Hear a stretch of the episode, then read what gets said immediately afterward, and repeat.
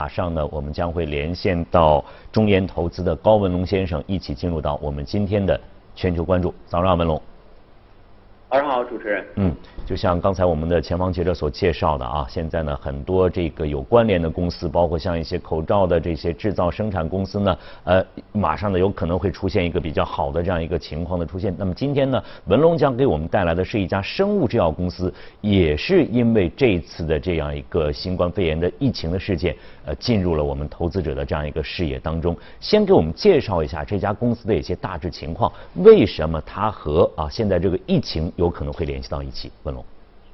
好的，主持人。啊，我们今天介绍的这家公司呢，英文名字叫做 Moderna。呃，其实它是由两个单词来组成的，就是我们看它的这个名字，前头的这个一半呢是 Mod，后面的这个呢是 RNA。其实这就代表了这家公司现在的一个主要的一个技术。Moderna 这家公司呢是一家。市值一百亿左右的一家美国的呃比较知名的初创型的一个生物制药的这个公司，也是最近崛起比较快的啊，我们可以简单称之为网红的这样的一家生物制药的这个公司。那么，之所以它最近引起关注的一个主要的原因呢，是因为正如刚才主持人所介绍的啊，在本周呃全球市场都由于受到这个新冠肺炎的这样的一个影响，美股呢可能创下了自金融危机以来。周度的这样的一个最大的这个跌幅，但是这家公司由于啊在前几天呃宣称自己呃已经研发出来了相应的对抗新冠病毒的这样的一个疫苗，而且呢很快的要马上投入到临床的这样的一个试验，所以造成了它股价的在本周之内的一个大幅的这个上升。那么尽管昨天可能有一些波动，但是全周。呃，整个这一周它上升的这个幅度高达百分之四十以上，所以这是一家典型的我们说，由于新冠病毒把它推到了这样的一个前台，引起了投资者广泛关注的这样的一家公司啊，主持人。嗯，刚才您也提到了啊，它这个股价呢出现了异动呢，也是因为它有这个疫苗研究的这样一个情况。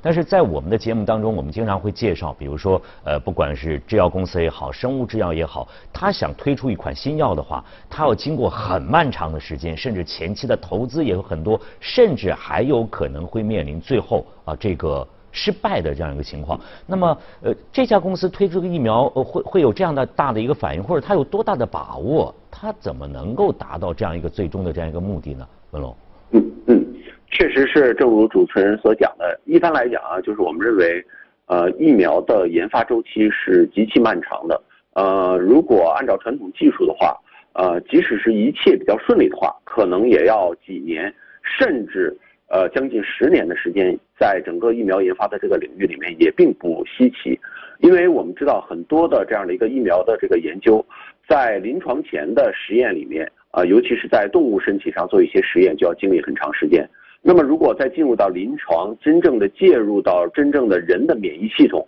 那时间就更长，而且。现在疫苗整体的这个研发也是严谨的一个科学的过程，要经过临床的一期、二期、三期，要逐次的阶进行阶段性的这个评估，在每一个阶段都要达到相应的目标，达到统计学有意义的这样的一个效果之后，才能够进入下一阶段的这样的一个研究。那么，即使是临床的一二三期结束了之后，等到大规模的生产、大规模的商用。依然要面临着很长的、漫长的这样的一个时间的这个等待，所以正如主持人所讲到的，一个疫苗的研发通常都是需要很长的一个这样的一个时间。但是 Moderna 这家公司呢，它所采用的这样的一个技术，其实是有别于传统的这样的一个疫苗研发的这样的一个技术，它也称之为这种 mRNA 的这样的一个技术。谈到这样的一个技术呢，其实要从它的这个历史上来说起，因为这家公司啊。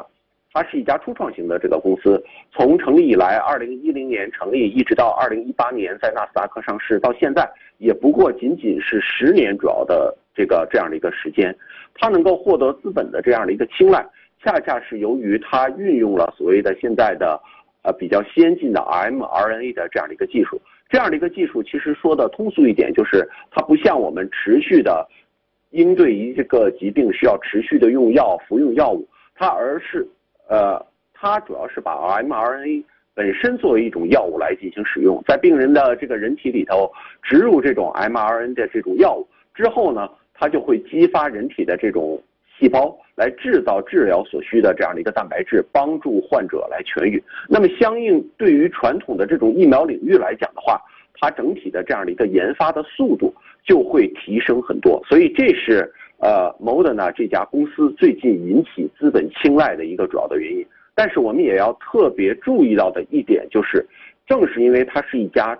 这个初创型的这个公司，尽管我们来看它的研发的管线是非常丰富的，也正由于这一点，它可以不断的持续的受到投资者的这个青睐，包括在融资市场上获得大笔的这样的一个投资。但是到迄今为止，它依然没有任何一款药物已经获得大规模的商用，或者是获得美国 FDA 的这样的一个这个批准。所以在面未来，它也会面临着。在整个的这个药物的研发的这个过程中，疫苗的研发过程中，一个高度的不确定性。也正是因为这一点，所以我们才看到它本周股价出现了，先是在前两天出现了大幅度的这样的一个上升，那么在昨天呢，也会出现一个高达百分之十左右的这样的一个跌幅。其实这样的一个股价的表现，在这样的初创型公司，尤其是依赖一两款明星药。来未来自己打开市场的这样的一种明星公司身上，其实是屡见不鲜的啊，主持人。是这样啊，这个可能是受相关的这样一个事件的影响，股价呢是有这样一个预期，但是呢，最终呃最终呢还没有一个最终的一个结果的一个出现。呃，刚才文龙也特别提到了这家公司它的特点呢，它有一个新的这样一些技术，有新的这样一个基因的组合的这样平台，然后呢，可能跟以往我们所了解的这些制药公司呢，会有一些不太一样的地方。那么这个是不是随着技术科技的发展，会成为一种常态？也许我们可以期盼着啊，更者的疫苗也好，新药也好。它的研发周期呢会大大的这样一个缩短，但是我们也在想啊，就是说实际上在前两年我们国内呢也有一些新闻报道，是在，大家在担心这种新冠的肺炎的这样一些疫情，呃，这些病毒是否会发生变异等等等等这些情况的出现。那么对于这些研发公司来说，是不是也面临着我的这样一个产品出来之后，它是不是后面也要不断的更新去迭代，以应对新的情况的出现呢？文龙，确实是这样。啊，因为我们看到，尤其是在生物制药，特别是在这个疫苗领域里面，技术的更新迭代，无论是对于初创公司，还是我们说像在疫苗领域里面的这些巨人，格兰素史克也好，包括赛诺菲也好，其实都是蛮大的这样的一个挑战。因为我们知道，这个疫苗的这个技术是不断更新换代的，像我们可能普通人。也都会了解，我们带小朋友去打一些疫苗，我们会知道有三联苗、五联苗，可能还有多价的这种疫苗。那所谓的联苗，其实就是说它可以针对一种、两种或以上不同细菌或病毒的这种联合的疫苗。那多价的疫苗呢，它是指可以针对同一种细菌的不同的血清，所以它这种技术其实是更新迭代非常快的。我们以举这个几个简单的这样的一个例子，比如说我们知道。在全世界这个范围之内，最大的这样的一个疫苗，就是整体的这个产量或者说是整体的这种销量最大的这种疫苗，就是针对普通的这种肺炎的这样的一个这个疫苗。那么这个疫苗刚其实一开始开发出来的时候，只是一个单价或者说是一个简单的七价的这样的一个疫苗，早就已经不在国际市场或者说是在我们的这个国内应用了。现在占据主流的呢，恰恰是十三价的这样的一个肺炎的这个疫苗。我们看到国内的公司、国外的公司在这个领域里面都有一些相应的这些突破，有一些主力的这种品种。所以，那么对于前代开发的这种疫苗的这些公司，就面临着技术以及面临着当期产品的这样的一个淘汰。所以说，这样的一些新的这些技术，以及针对疫苗的不同的空间领域，以及它的适应的这些品种，或者说是多联疫苗的这种开发，始终是这个领域里面的一个主旋律，也是对于这些初创型公司、研发型公司，乃至于大型公司的重磅疫苗品种的一个持续性的挑战啊！主持人。呃，确实我们在节目当中也经常会说啊，这个医药领域啊，这个专业性相当的强。而且呢，它的细分领域呢又是非常的多。呃，刚才文龙呢给我们介绍呢提到了这几家几家，可能对于很多人来讲还是比较陌生的这样一个情况啊。那下面呢，我们想请文龙在投资方面给我们做一下简单的解读和分析吧。我们就拿这个生物制药来说，近两天呢我们也在说，谈到了国内的新基建，也包括了生物制药领域怎么去做这个新基建。那么如果说我们在疫苗这个行业，业，在生物制药这个行业，我们把国内啊还有国外呢给它呃合在一起的话，在投资这个领域方面，文龙有什么可以给我们做一下分析和介绍？嗯，好的。啊，我们认为可能有以下这样几点吧。首先呢，就是我们认为在生物制药、疫苗这个领域里面，如果我们要进行投资的话，第一点就是要区分不同种类的公司，并给予这些不同种类的公司不同的基本面的分析角度来进行深入的这个研究。为什么这么说呢？是因为在疫苗领域里面的参与者啊，尤其是这些研发的机构，其实它的资质是不一样的，本身。在这个领域里面，就有很多的大型药企巨头是在这个领域里面的长期的耕耘者，比如说像我们刚才提到的赛诺菲，呃，像格兰素史克，这都是全球的前二十大的这样的一些制药的这个公司。同时呢，在这个里面也不乏像我们今天所介绍的 Moderna 这样的一些中小型的这些初创的这些公司，尽管可能在我们国内的。相关领域里面，这些初创型公司还比较少，但是我们看着，随着科创板，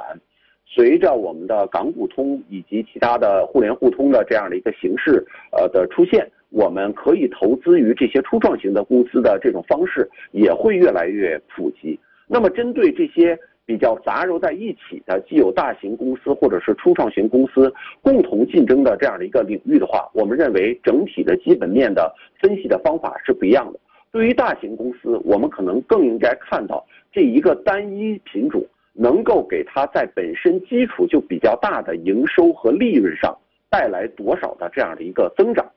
这个呢是我们可能观察它的一个主要的这样的一个切入点。而对于这种初创型小型的公司，其实我们可能更要关注的是它在每一个节点上，比如说临床的一期、二期、三期这样的一个每一个节点的推进上。是否比较顺利？因为对于一个大型的药企来讲，单一一个品种的成败，或者说是时间的延迟加快，可能并不会对整个公司的稳健的这样的一个经营产生更大的这样的一个冲击。大家可能更看到的是这个疫苗一旦上市之后，能够给它未来带来的一些增量的发展。但是对于这些初创型公司就不一样，它可能就是依靠这一个药、一个疫苗未来的成功。才能够给这家公司未来的发展提供一个很好的这个基础，或者我们用一句比较通俗的话讲，就是成败在此一举。所以他们的这种基本面分析的角度是不太一样。第二点呢，我们就认为，在整个的这个疫苗领域或者说是生物制药领域里边，我们整体的这个投资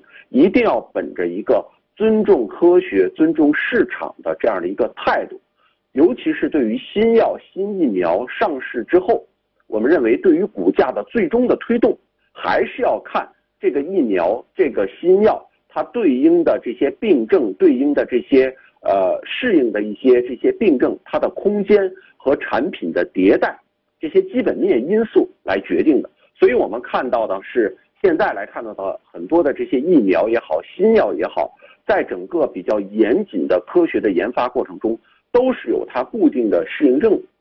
比如说，我们现在市场上非常流行的这种欧药和 K 药这两个治疗癌症的这样的一个神药，即使是这样的一个非常具有广谱性质的治疗癌症的这样的一个神药，其实在整个的研发过程中以及最终的上市，都是厘定了它非常明确的一些适应症。你要增强一个，要把它适用到另外的一个领域，还要再走一遍相应的一个流程。所以这一点上，对于我们的一些网红的产品来讲，或者说是一些包括我们在 A 股热炒的一些品种来讲的话，其实它就存在着很大的不确定性。我们可能不要因为简简单单的一个新闻说某一款药物对这个某一个病症有比较好的这种疗效，就盲目的这个投资。因为从它对于这种一个病症有疗效到真正能够大规模的商用，可能还有。极其漫长的这样的一个道路要走。最后一点呢，就是我们要充分的意识到，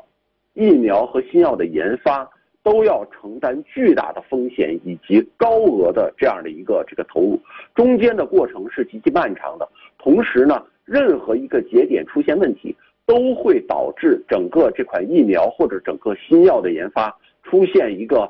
极大的这样的一个倒退。这样的一个投资的这个过程，以及中间出现这种逆转性质的这样的一个变化，其实在新药领域、在疫苗领域里面都是屡见不鲜的。因此，我们说生物制药这个领域里面的这个投资，除了固有的一些医药投资的基本面分析之外，其实它是带有很强的我们所谓的这种科创、这种风险投资的这样的一个概念。